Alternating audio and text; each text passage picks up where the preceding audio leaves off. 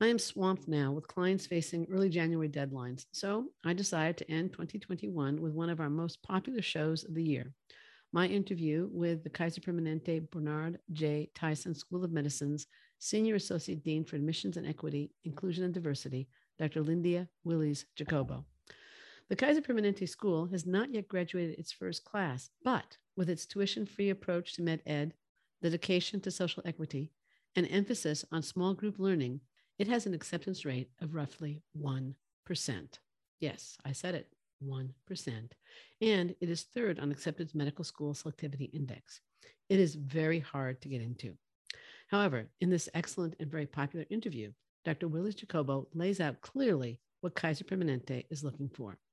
We're going to play the interview in a second, and I'd like to suggest that as we all put away or throw out our calendars from 2021 and turn to 2022, um, give me a second. Let me share just a couple of thoughts. When New Year's Day comes and goes, some of us ignore the milestone, but many of us look back and also look forward. Whether your 2021 was a good year or a bad one, I hope it was a good one. I also would hope that Mission Straight Talk listeners will muster their courage and determination, their positivity and ability to plan to create a better year, a better future for themselves and the world. To paraphrase Stanford Graduate School of Business's motto, improve lives, improve organizations, and improve the world. Again, thank you for listening to the podcast. I wish you much success in this brand new, exciting year ahead. Now, the interview with Dr. Lindia Willies Jacobo of Kaiser Permanente Tyson School of Medicine. Welcome to Admission Straight Talk, the podcast dedicated to graduate admissions and helping you approach the application process thoughtfully and successfully. Your host is Accepted's founder and world renowned admissions guru, Linda Abraham. At Accepted, our mission is to get you to that unforgettable moment when you read your acceptance email and shout, Yes, I'm in! Confident you'll be attending the perfect program to help you launch the career of your dreams. Our guest today is Dr. Lindia Willies Jacobo, Senior Associate Dean for Admissions and Equity, Inclusion, and Diversity at the Kaiser Permanente Bernard J. Tyson School of Medicine, which welcomed its first class in the summer of 2020 and in the midst of the pandemic. While the Kaiser Permanente School of Medicine may be new, Dr. Willies Jacobo is not at all new to the field of med school admissions. She earned her MD at UCSD and served there as a professor of pediatrics from 1992 to 2019. For 22 of those years, she was also the Assistant Dean for Diversity and Community Partnerships and Director of the Program in Medical Education, Health, Equity. Hello, Dr. Willies Jacobo. Welcome to Admissions Straight Talk. Hello, Linda. It's so good to be here with you again. Thanks for having me. My pleasure. Okay, can you give us an overview of the Kaiser Medical School curriculum, focusing on its more distinctive elements? Absolutely happy to do that. And to your point, we just welcomed our inaugural class a year ago, um, last July, in the midst of a pandemic. We certainly did not anticipate that. But I think, in terms of um, some unique features of, of the school, I, I think perhaps the uh, most distinct one would be that we are a non lecture based school. So we perhaps are, if not one of the only ones, the only school whereby all of our learning takes place in small groups of eight because we welcomed 50 students. There is there is one group um, of 10 uh, students, and so it is non-lecture based, uh, problem-based learning. It's all integrated. As you know, many of our students, um, our you know prospective students may have read. We've decided not to go with sort of typical uh, departments as there are at many schools, but instead we do have three pillars: our Department of Biomedical Science, our Department of of um, uh, clinical science and our Department of Health Systems Science. And so all learning is integrated across all three pillars. The other uh, couple distinct features about our school is that we were really built on kind of the foundational principles of equity, inclusion, and diversity, which means that it is fully baked into the fabric of the school. We also are teaching anatomy in somewhat of a future facing forward thinking way. Um, we are not using um, the students will not be or have not been dissecting cadavers, but instead we're leveraging technology so that you know, anatomy is being taught by way of augmented and uh, virtual reality. And then I'll just close by saying that our school has curricularized well-being. So we have a pretty significant and robust um, uh, well-being curriculum. It's called REACH, which stands for Reflection, Education, Assessment, Coaching, and uh, Health and Well-being. So every student, every medical student is actually paired with a physician coach who is helping them along their journey in terms of developing their professional identity. So a couple distinct um, areas. Yeah, I'd say so. Our school a little bit different. So I was, uh, you know, in preparing for the call, I saw the three pillars. I also saw that there are four threads kind of woven throughout the curriculum. And according to the website, they were biomedical, they were um, equity, inclusion, and diversity, health promotion, which I assume is the, the, at least partially the coach program that you just mentioned, interprofessional collaboration, and leadership. Can you kind of unpack that? And I know you said that the, the three pillars are throughout the four years. How do the threads and the, the pillars come right. together? That's a, especially a in an integrated curriculum. I, I, think that's right. And to your point, what we have done, and they really are threads, me, meaning that it is threaded across all four years. It's also threaded across our three pillars that we've just described. So um, the equity, inclusion, and diversity uh, thread, for example, that's sort of where students come together in somewhat of a didactic seminar style uh, space. And they really unpack issues of, of racism. So it sort of where a lot of our anti-racism work happens. It's also where students think critically about biases and mitigating biases. In terms of advocacy and leadership, much of that is threaded through the health system science uh, uh, pillar or uh, department, again, where students really learn and unpack the structural and social determinants of, of health.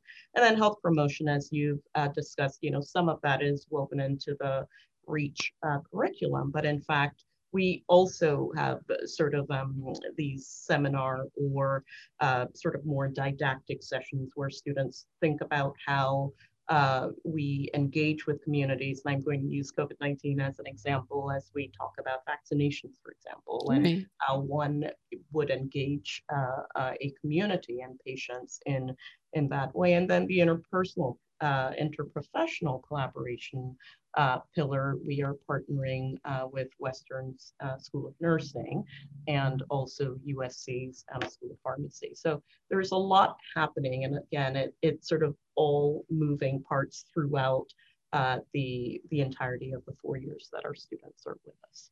Kaiser Permanente, the, the organization, the healthcare system has a tremendous focus on uh, prevention, healthcare ma- maintenance, uh-huh. health maintenance.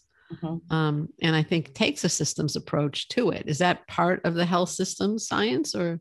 It, it really is. It, it really is, in fact, where our students are really thinking critically about root causes, right, of, you know, disease. It's where students learn that there are any number of environmental factors, of structural factors that do play a role, right, in whether patients and communities are able to remain well. So to your point, it has been wonderful, um, you know, being a school that is part of this larger uh, organization that really has led the way and has been thinking um, about these issues for quite some time. Right. Now, as obviously you've taken a distinct kaiser has taken a distinctive approach to medical education what about the admissions process what's distinctive about the admissions process yeah so we we've also engaged in admissions in ways that are intentional so again i started by saying that equity inclusion and diversity are kind of foundational to the school and that is exactly the lens through which we've developed our admissions process so we are holistic and I know that's a word we hear uh, frequently right. across the board. But and it has multiple fact, meanings to different people. It has multiple meanings to multiple people. That's but right. we, in fact, do every student who applies to our school really does have a chance, right? So we ensure that we've structured the system or the process so that we are really broadening the lens through which we see every single student who applies to the school. So we take into account their lived experiences, of which we know there are many, they're varied.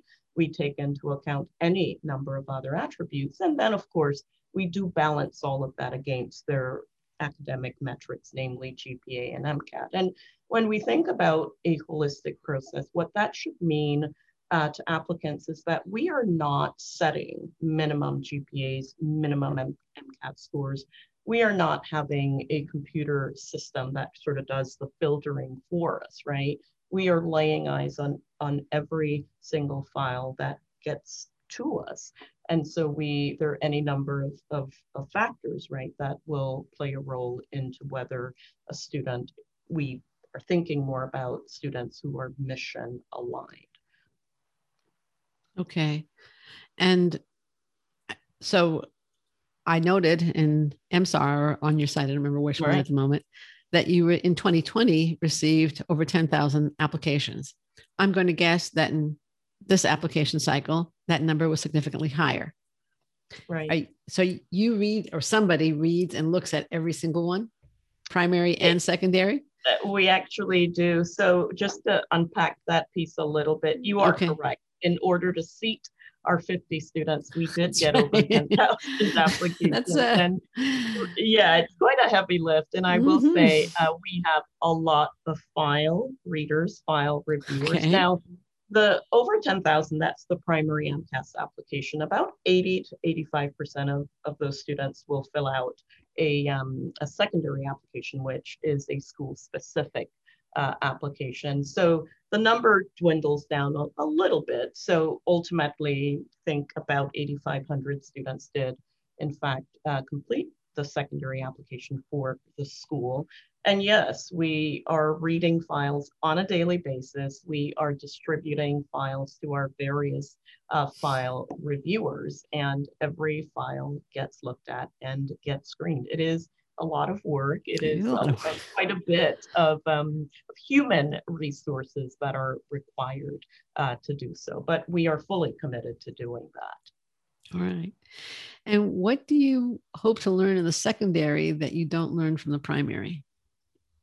The primary application kind of introduces us, right, to the students. What the secondary application allows us to do is really look critically for mission alignment. And for that reason, every school's secondary application is a little bit different because right. it, it is really structured along um, the alongside the, the specific mission of that school. So that's where we are really able to get a sense of whether A, this is a student who knows anything about the school, uh, we are though also able to discern whether the student seems to be aligned with, with, with what we have to offer here at the school.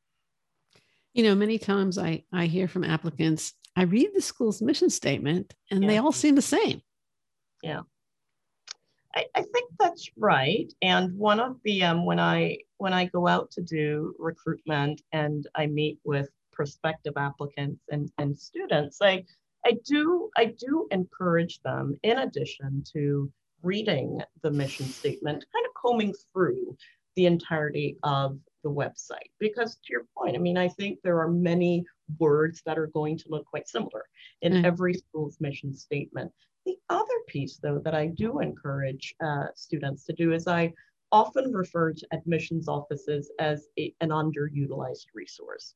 I always, always encourage our, uh, you know, students with whom I engage to really connect with admissions counselors. And if there are even admissions deans, right, we are always available to meet with uh, prospective applicants. And if there are any specific questions that folks are really interested in learning a little bit more about, then I, I think that's where those deeper conversations can be had. I often will have students send me emails saying, hey, I see that equity, inclusion, and diversity are part of your mission statement. What exactly does that mean? So reaching out is, is also um, something I do encourage uh, prospective applicants to do. Well, one question that you know you mentioned um, equity, inclusion, and diversity. Most people talk about it as diversity, equity, and inclusion. I'm right. sure there's a reason for the distinction. So, right. would, would you mind sharing? yeah, and and you know, I arrived when I arrived, I um, it was EID, Equity, Inclusion, Diversity. Yeah. At my former institution, it was Equity, Diversity, and Inclusion. But the the, the one area I will focus on uh, in you know that sort of alphabet soup of three letters is the equity piece, and the equity piece is so so important. And I feel that it's been the most overlooked piece of, of, diversity and inclusion. I mean, there was a time whereby we talked only about diversity and then we added inclusion. And so people flip those letters, ID or DI. But the equity piece was really missing for a long, long time. And when one looks at what equity really suggests, it's sort of the recognition that everyone has a start in life at a different place, right? And just ensuring that we are making the appropriate adjustments for that. So that's how I, I, I don't know that the, the ID or the DI in terms of how one um, flips them is as important as sort of that, the equity piece, at least as we see it as a school. Of course, equity sometimes has as many interpretations as holistic review, but that's that's a different it question. Uh, you know, it's a different topic for a different conversation. I think it does. It absolutely does. Right. Um, what can applicants to Kaiser Permanente who are invited to interview, which again, going back to the the first class's number was about 718 people. Right. What can they expect?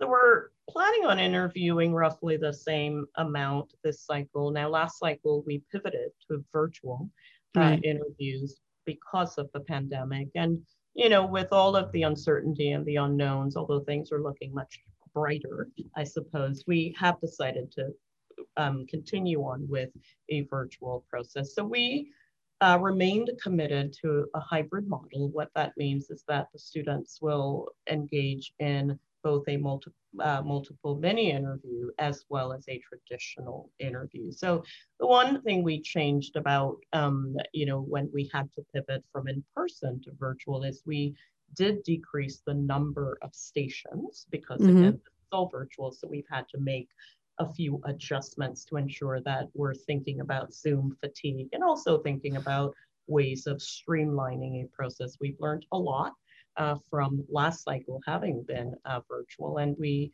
also learned that we were able to successfully complete it. And so we're planning on doing it quite similarly to how we ran it last cycle. Do you anticipate at some point returning to in-person interviews or offering the option of in-person interviews? How, I mean, I can understand this. This year you're just doing virtual, right? Right. This upcoming cycle. Right. Um, but if things if if we finally believe that the that COVID is under control, mm-hmm. would you see yourself going back to in person or not? Yeah, we that is the plan. I, I okay. you know we have a brand new building. We have uh, multiple mini interview suites that we built specifically for admissions wow. interviews. And we are really eager to use them. And we are eager to bring our candidates back in person. There is no replacement for that. There were benefits to virtual engagement, I think one of which uh, was, you know, decreasing the cost um, for mm-hmm. students in terms of traveling out to schools and staying in hotels, etc. But yeah, I think our plan, if things progress and continue on in the ways that they have been, the plan really is to return to a, an in-person um, and, uh, interview uh, process in 2022. The other thing I'll add is that we are we had to conduct second look weekend virtually as well this past spring, and again we are hopeful that we can conduct uh, those uh, that second look event in person in 2022 as well. Okay. Um, one applicant told us that uh, you actually had over 20,000 applications this past cycle. Is that correct? That is not correct. We didn't okay, good. double. We increased by about 11%. So we had almost 12,000. Right. Yeah. Okay. So not, all right. So the, the two, a, they got the yeah. two right, but it's in the wrong place. it's in the wrong place. It was almost 12,000, not all quite right. 20,000. Yeah. Okay. All right. Well, that's good to good to have that correct. Yeah. Um, even so, as I said, you got 10,478 applications, mm-hmm. at least mm-hmm. in the primary. You say about 8,500 ended up completing the secondary. You then interviewed 718, so that's less than 10%. Yes. And you matriculated 50, which is again less than 10%. Correct. How, how on earth do you winnow it down? It's difficult, right? And I'll just say that any, and this is something I say to every student with whom I engage who plans on applying to us or to any medical school. Mm. I would argue that any student who gets an interview really has an opportunity. So I always say to students, you know, think about the application process as kind of a marathon, almost an ultra marathon. It is. It is. Because you, you know, at every step, you're just trying to get to the next step. And what I mean by that is you're trying to get a secondary application. You're trying, you're trying to get an interview. And I think of the interview really as where the door opens up. Uh, and because our interviews are also structured with mission alignment in mind, a lot of how students present themselves to us, right? How much do you know about the school? Are we just sort of, you know, another school on your list? Is the message that we get from you that you really, really want to be part of the school and part of the community? And you, you know, it's it, it's really interesting that uh, we can often tell just based on engaging with students, um, the students who are really, really interested in the school, right? And really appear to have mission aligned goals and values. Now, having said all that, and every school and every you know there are 155 schools in in accredited schools in the in the country MD granting schools and what I will say to that is we are all also cognizant that there's talent tenfold over every single year. We know that you know 40% of all applicants get into med school right but the 60% who don't there's a lot of talent there too oh, yeah. So yeah. I say all of that. Of course, many of them get in the following year, which proves exactly, your point. To be encouraging, yeah. right? And to say to, to, to applicants, if you didn't make it the first year, don't be discouraged. Try again. And I've seen so many success stories upon the second try or the third try. So it, it requires our students to, to really reflect and dig deep and think about how important it is for them, right, ultimately to become physicians because it it's a difficult journey and mm. it it's um it's easy to get discouraged, but my message is don't be discouraged. Try again. You know, um, accepted works with all kinds of graduate school applicants, not just medical school applicants. Right. And there's no doubt in my mind that the medical mm-hmm. school application process is the most demanding. I think so. Yeah. There's no comparison. There's absolutely no comparison. anything that compares. My daughter just graduated law school and I remembered her application. It's a piece of cake. It was a piece of cake. Compared by comparison. Yeah. In terms of the application process. Right. Quite right. different. I agree. I agree. Right. I agree. Now, Kaiser, I know you you've focused very much on mission alignment, mm-hmm. and and that that's a, a major focus of, of yours. But I would I would suspect that you have a little bit of an additional, um, you would call it impediment, impediment or attraction in, in that regard, because you offer such such generous terms. There's no it's tuition free for the first five right. classes. I mean, the first five graduating oh, classes with a stipend. Correct. So, um, is that making? Do you think that makes it harder for you to d- discern that mission alignment? I think what it. I think you make an excellent point.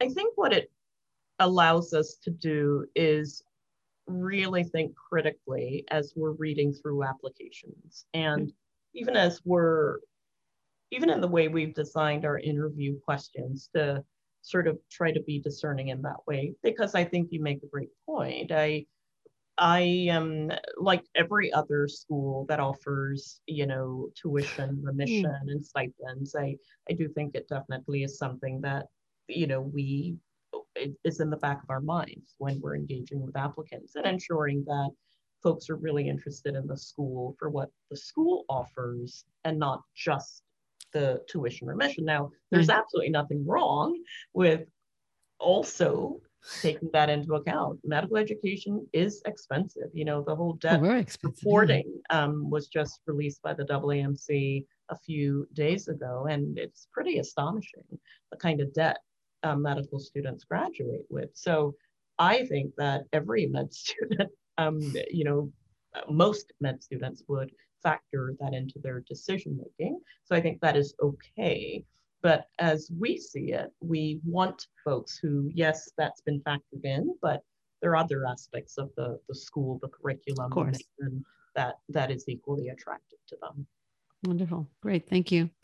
Does Kaiser Permanente have any plans to either waive the MCAT or go test optional? We talked about that extensively last cycle, especially as there were cancellations um, by the AAMC, and they did a great job in terms of catching up so that um, many, many, if not most applicants were in fact able to take the MCAT at least once. And one area that we discussed extensively was what that would do um, in terms of, again, when we're looking at candidates holistically.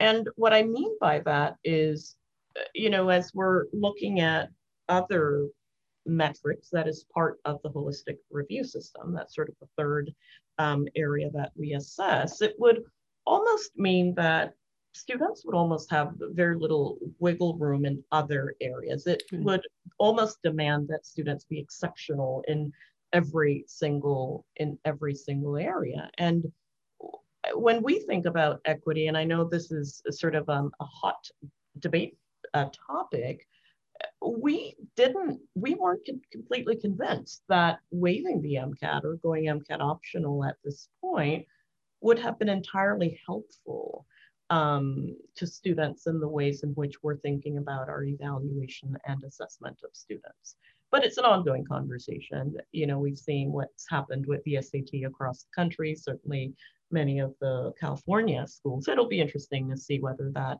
sort of filters up into MCAT and, you know, there are all kinds of interesting things happening with oh, yeah. exams. So, uh, you know, I think the jury is out. For this cycle, we are still requiring um, that students take the MCAT. You can always choose to essentially waive it if you feel exactly. it's appropriate. That's exactly right. And it's certainly, you know, we continue to study what is happening um, nationally with the MCAT. You know, the AAMC has their MCAT validity research group going. So we're always sort of looking at their outcomes and what different MCAT scores mean, et cetera. Right, right. Mm-hmm. You know, um, business school, there's a there's a growing trend to waive mm-hmm. either the GMAT or the GRE. You know, go test, you know, to either to issue waivers okay. or to go test optional. So the thing about waivers is it's it basically goes to the applicant who can show academic ability in other ways. So right. it's right. you know, if you don't need the test to admit them, and then they then, waive it. That's fine. That, but right. And how is that really beneficial? And if so, to whom? Right? Exactly. So, right. Yeah. Yeah. It's a kind of interesting thing. Mm-hmm. One of the things I know drives applicants nuts. It's not so mm-hmm. much this time of year. It's it's more like the fall. Right. Silence. Silence. They don't nothing. hear anything. Nothing. nothing. Crickets. Nothing. Right. How do you view letters of intent or correspondence from applicants for whom the sounds is driving them nuts or who have right. interviewed or who are waitlisted? I assume you have a waitlist. We do have a waitlist. We, yeah. we have uh, this past year, as we did the, the first year, had a very robust waitlist. And the silence is tough from an applicant's perspective. And we by the way, I love the timeline you have on your website. Yeah, we've tried to at least remain semi-engaged in that in that way. You know, one area that we're toying with for this cycle is just to send sort of these updates. I mean, even if we're saying, by the way, you're still under review, or um, XYZ, we we are very cognizant that the silence can be detrimental to applicants. And you know, we have wonderful admissions counselors. They try to remain engaged when uh, candidates engage with them. One of the things we started this past year, we are now doing weekly office hours. And so it's interesting in that we often will have uh, folks who are in the pool who will come to office hours to say what's going on with my application? So um, but you know we we do try to remain engaged as much as possible when uh, when candidates send us letters of intent or you know letters eh, eh, suggesting um, you know interest in the school we do just attach that to the file. And it actually ends up being helpful especially if those are the same candidates that are on the wait list, because as we're sifting through, we're often looking again, always keeping in mind mission alignment, et cetera. But we also want folks who really are saying we want to be at your school. Sure. I would assume updates, relevant updates, yeah, not not, right. not trivial updates, right, meaningful updates. updates. exactly right. right. All right. How does Kaiser view applicants who have dealt with emotional illness? We, you know, as I shared earlier, um, we are, our school has a pretty significant focus on well-being. So in fact, when candidates write about, uh, you know, these issues on their application, it, it you know, we read them with, I, I think through the lens of developing a, a deeper understanding of the, of the candidate, but also getting a sense of you know how how they've uh, sort of approached that um, that particular challenge and you know what they've learned about themselves in that process. So you know we it, it is in no way um, used negatively against uh, candidates. We actually embrace that. And I, there's something about that level of transparency and vulnerability that for us is a, a, definite plus. And you know, not only do applicants write about it, but often when they come out to interview, they'll talk about these issues. Mm-hmm. And again, I think for us and the, the kind of school that we are, uh, displaying that level of vulnerability is always going to be a positive thing. All right. And how does Kaiser view applicants in a different area entirely? How does Kaiser view applicants who have an academic infraction or perhaps a criminal issue on their record? Right? So there are two things that can show up on the um, on the application. One is kind of the institutional action. Right. Again, when we're reading through those, now there are schools, as you may know, who filter all those out. We don't. We look at them, we read them, and what we're really trying to understand from the applicant is a what happened, b was there accountability, and c what you know did you learn as a result of. So that's the context in which we're reading that. In terms of things like felonies, etc., I think much of it is going to depend on what is on there. But we, the you know, we read through those. There's no, you know, filtering out people who've had this done. As um, you know, I think many applicants are aware that part of most schools uh, post admissions, or actually as they get admitted to schools, many of the post admissions requirements is in fact a background check. So it is nice if there's something on the application and that it matches what may be on the background check. I think the issue that could arise is is there a significant discrepancy, right? Because again, it really comes back to just transparency and truthfulness um, on the part of the applicant. But we are a school um, that I would like to believe um, grants a lot of grace. okay. So. Would would distance and time from the academic uh, ac- the you know infraction or action um, or from the criminal event the conviction if it was a conviction mm-hmm. would that play a role absolutely and um, it's really that's such a great question because that's often part of the journey and yeah. we sometimes will see this in non-traditional students you know students who've been away from an academic setting or environment for a decade or eight years. And they actually may write about this, and it ends up being just part of the journey, often part of what informed their decision to pursue medicine in the first place. So, absolutely, that absolutely matters. Okay. Um, what advice would you have for applicants interested in applying to Kaiser Permanente in this 2021 2022 uh, application cycle? I mean, it's now mid June. Right. Um, your show is going to air, I think, the very end of June, beginning of no, it's the beginning of July, actually, right, right. after July 4th. Right. Are they late? Is it too late yeah, for them? Great question. So my I always, always, always encourage to apply early. You're not right. yet late. We will get applications. You know, the cycle opened up on May 27th. Right. Um, we will get applications on June 25th. Um, file reviews will begin, as you pointed out, sometime in early July. And they're not late. I do encourage applicants, though, to get those primary applications out by no later than the end of July. Obviously, some will be a little bit later. And the main reason for that is there is sort of this four to six weeks verification process mm-hmm. that AAMC has to go through. And so I point out to um, applicants that until that is completed, you know, you wouldn't yet be ready to get your secondary application. So, you know, every week past the last week of July will take you further along in the in the um, application cycle.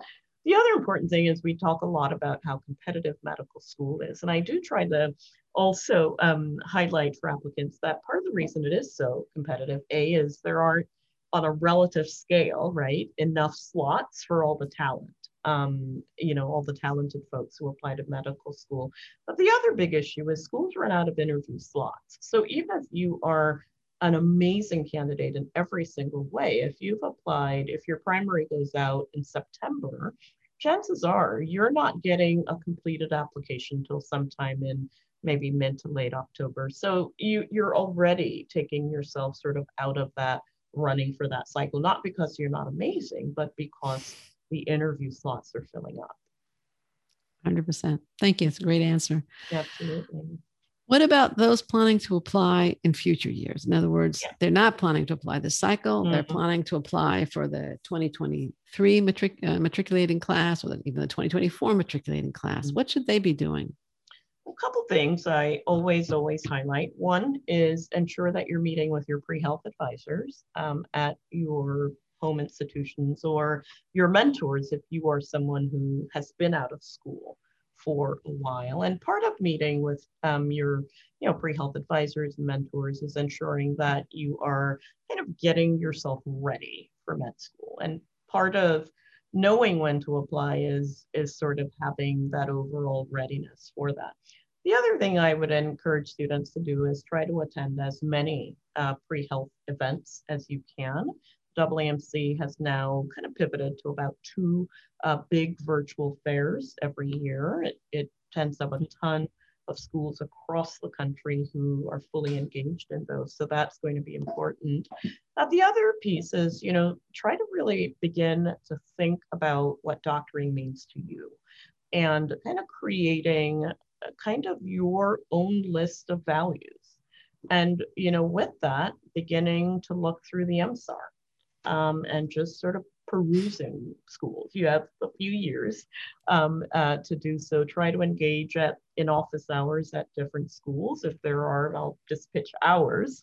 Um, if you're interested in our school, you know we do have weekly Wednesday office hours. So get into those uh, virtual spaces where there are counselors and other folks who will actually have sound advice, right? Um, I, I don't know how popular my next comment would be, but stay out of studentdoctor.net. um, you know, try to really get a lot of your more data-driven questions answered through the AAMC or directly um, through, you know, different admissions offices. So that would mm. be kind of my um, sort of advice, both for folks who are soon going to apply, but also those who may be a couple years out from applying. Speaking of studentdoctor.net, I um, was in that forum a mm-hmm. couple of weeks ago, and there right. was a hot and heavy discussion about shadowing. Okay, got it. Okay, yeah. and the, there were t- two topics. One was, is it required yeah. that that pre meds have shadowing before right. they be accepted? And what about virtual shadowing? Shadowing is that mm-hmm. acceptable? Mm-hmm. Mm-hmm. So how how would again? And they were it was being very hotly debated. Yeah, and so that uh, you know, shadowing is almost, and I say this very cautiously, okay. um, it's almost falling by the wayside for a number of reasons. One is that many physicians have just gotten so so busy, especially you know, it's almost as if the world has changed in the last year. It has, right? So the whole shadowing in person was almost a thing of the past during the pandemic, and it's only now that students are perhaps being, you know, reintroduced and allowed to enter into the um, clinical spaces with uh, physicians. The other thing, though, and this preceded the pandemic, um, that a lot of us in the admissions community, it's a conversation we've been having, is how much information a do we get about a student because they've shadowed a doctor, and how much, how beneficial has shadowing been to any individual uh, student? And you know, I think it's variable. I think there are students who've had more active engagement during shadowing, and then there are those who just literally shadow. And one of the experiences that I've encouraged students to engage in more than more than shadowing or alongside shadowing is is scribing. And I think that's a much more active way of A, getting a sense of what doctors really do. You get a sense of kind of terminology, and you get the opportunity to really observe that doctor patient um, interaction in ways that you are almost fully engaged in. So there's nothing particularly wrong with shadowing, but you know, students may think that they're getting a, a sort of ton of brownie points because they they've shadowed, and it's it's not necessarily viewed as robust an experience as perhaps it had been five seven years ago. Right. And and because you know we've been um, in primarily a virtual world in the last year, a lot of students, in fact, have been doing kind of virtual scribing and those sorts of things. Right. Thank you. That's a great answer. Mm-hmm. Um, yeah, it was it was very interesting that that particular discussion. What would you have liked me to ask you? So I guess how we've done this year in light of the know, pandemic. I, absolutely, go for it. That's, that's kind of basic. So been I'm embarrassed here. okay. I will say that we we were, uh, I think, frankly, uh, given all of the sort of uh, challenges with COVID nineteen, et cetera, I feel that we were able to pivot pretty seamlessly because of how our curriculum is structured. Um, times when we've had to either have hybrid engagement or all virtual engagement. So we did quite well. We had two unrelated uh, COVID uh, 19 positive folks at the school, and no one else um, uh, became positive. And again, we do not think there was any connection um, in those two cases. And we ended up going virtual after the holidays in light of the cases rising in LA County. Right, sure. We resumed, I believe it was March, resumed in person. We did learn that though we can do it virtual uh, using a virtual platform, in person is a lot more effectual.